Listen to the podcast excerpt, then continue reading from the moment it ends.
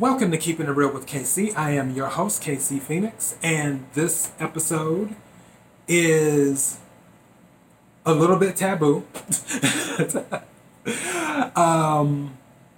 I decided to do this episode because I feel like there has been an explosion of accounts, and I thought it was interesting. And for this one, I just have a few notes. I didn't take that many notes. It's just interesting things that I discovered just randomly looking. I was curious. Oh yeah, I forgot. Got to get the housekeeping out the way. You know what the housekeeping is. If you want to listen to the podcast and all the podcast episodes, go to the main podcasting website, kirwkc.com. That will take you to the main podcasting website.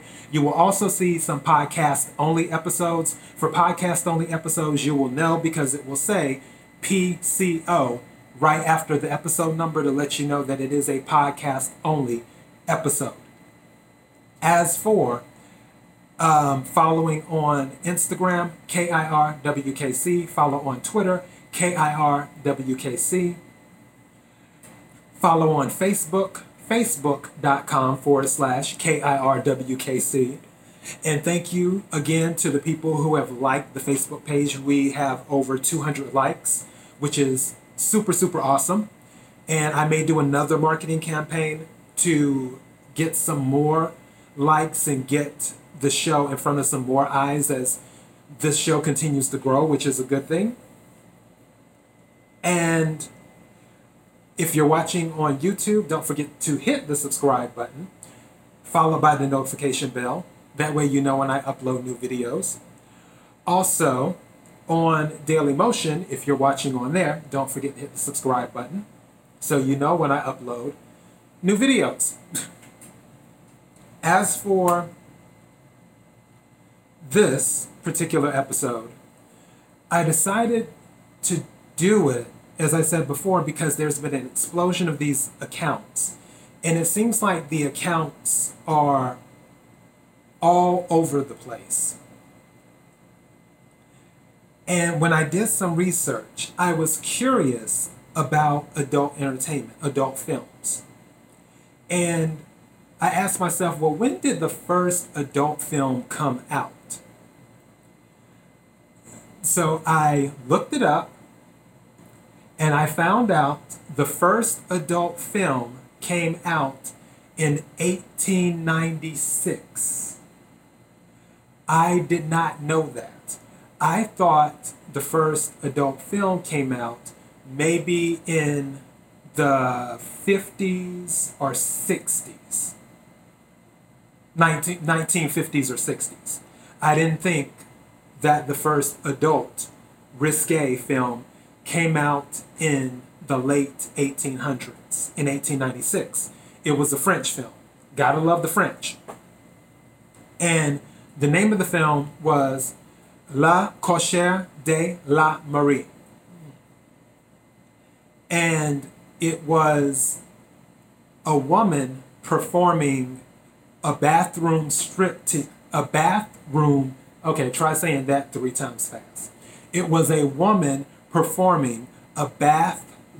strip tease is what she was doing in this particular film back in 1896. As time went on, the industry evolved, it evolved some more, and it evolved into what we have today. Back in, let's say, the 60s, the 70s, in that time period, you had people doing adult work, doing work in the adult entertainment industry. And it was really taboo. Just like I remember, even not in the 70s, I say even still in the 90s, as a matter of fact. I remember I would go into the gas station, into the convenience store, and you would see the Hustler magazines, the Playboy magazines, and the Penthouse magazines, and all that stuff. And usually they were covered up to a certain point where you could only see the name. Sometimes they, depending on what was on the front of the cover, they may show more, like in the plastic wrapper and the paper wrapper, whatever they had it in the gas stations. But usually they were covered where you could only see the name, at least the gas stations I went into. And the reason that was the case is because it was taboo. It was an individual showing their body off to the world. And yeah, we're all born naked.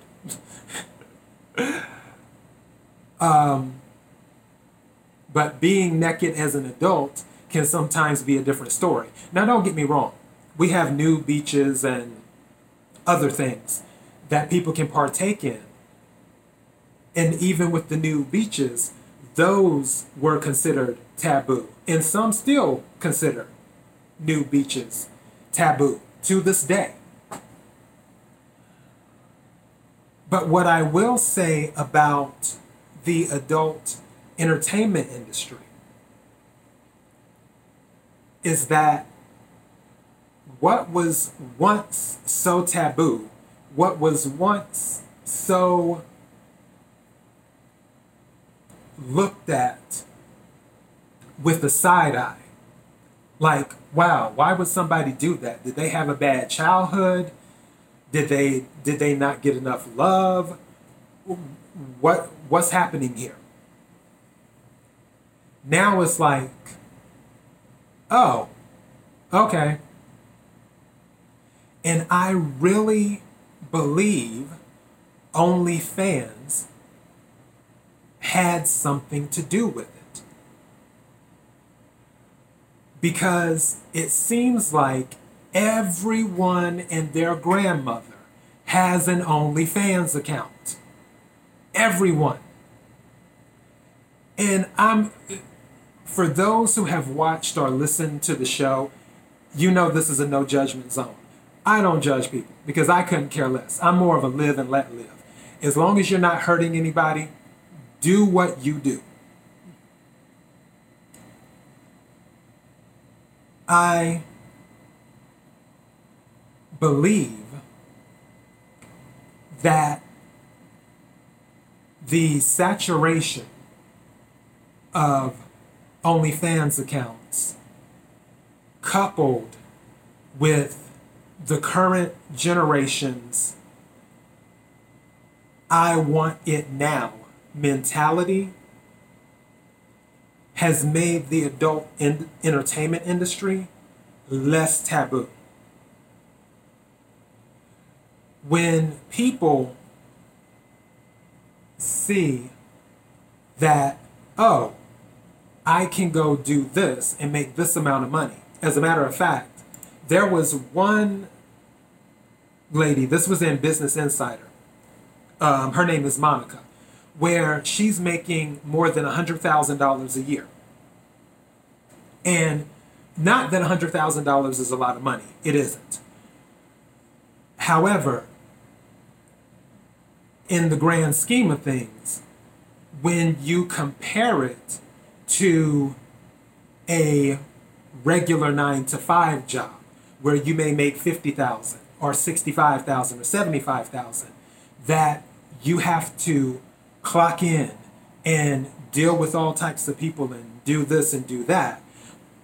But then you see an individual who can make their own schedule, who controls what type of content they put out and other things that come with it.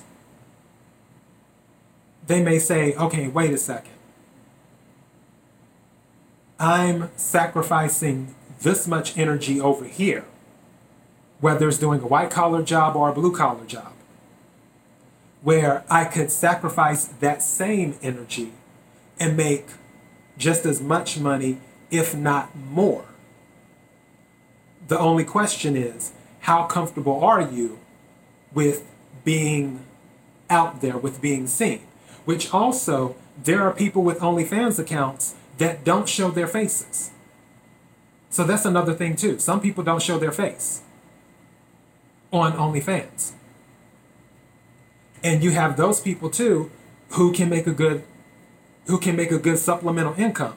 If you're not showing your face and you're making an extra $600 a month or even an extra $1,000 a month, that can make a difference in some things. And I can see how the allure is there to do it. Because the allure is there, because so many people are grabbing on to this type of, I don't know if I want to call it a dream or a profession, because not everyone that has an OnlyFans account makes money. There are some people who don't make anything, because like most businesses, you have to build it from the ground up, because when you're not working for someone and you're working for yourself, you have to build your business from the ground up. OnlyFans is no exception to that. The same rules of having to build from the ground up still apply. Now, how fast you're able to build will depend on you and what your appeal is, and also what your marketing game is, because everyone has different tastes.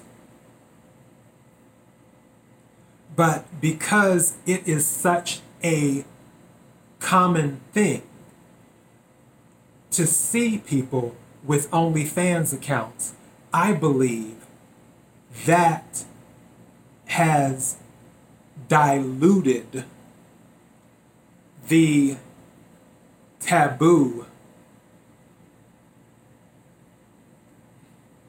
concept or the taboo toxicity as related to adult entertainment. I feel OnlyFans has done that. And I can't be the only one who's noticed that so many people have an OnlyFans account. If I'm not mistaken, Safari on Love and Hip Hop, he's married and he did an OnlyFans account. And I think he said he made like $50,000 or $100,000. And this was in a matter of months. So the allure is there. People putting themselves out there with these OnlyFans accounts, it's just kind of like, okay, it's just a regular thing.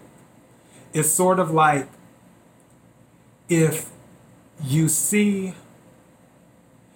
train an elephant to ride a bicycle, or a bear to ride a bicycle. If you train a bear to ride a bicycle, you're going to be like, okay, that'll throw you off a little bit. But if you see a bear riding a bicycle every single day you walk out the house, after about a year, once you see a bear riding a bicycle, you'll just be like, Or here in Los Angeles, when it comes to homelessness. Homelessness wasn't a huge thing in Los Angeles at first. Now it's reached a whole new level. And because it's reached a whole new level, a lot of people are numb to it because they see it every single day. And that's what I feel OnlyFans has done to the adult entertainment industry. It's just like another OnlyFans account, another person letting it all hang out as an adult entertainer. Okay. So that's just my thought on that. It just crossed my mind one day and I just wanted to cover it. Anyways, thank you for taking the time to listen. I appreciate it. Thank you for taking the time to watch. I appreciate you too. Don't forget to like, share, comment, and subscribe.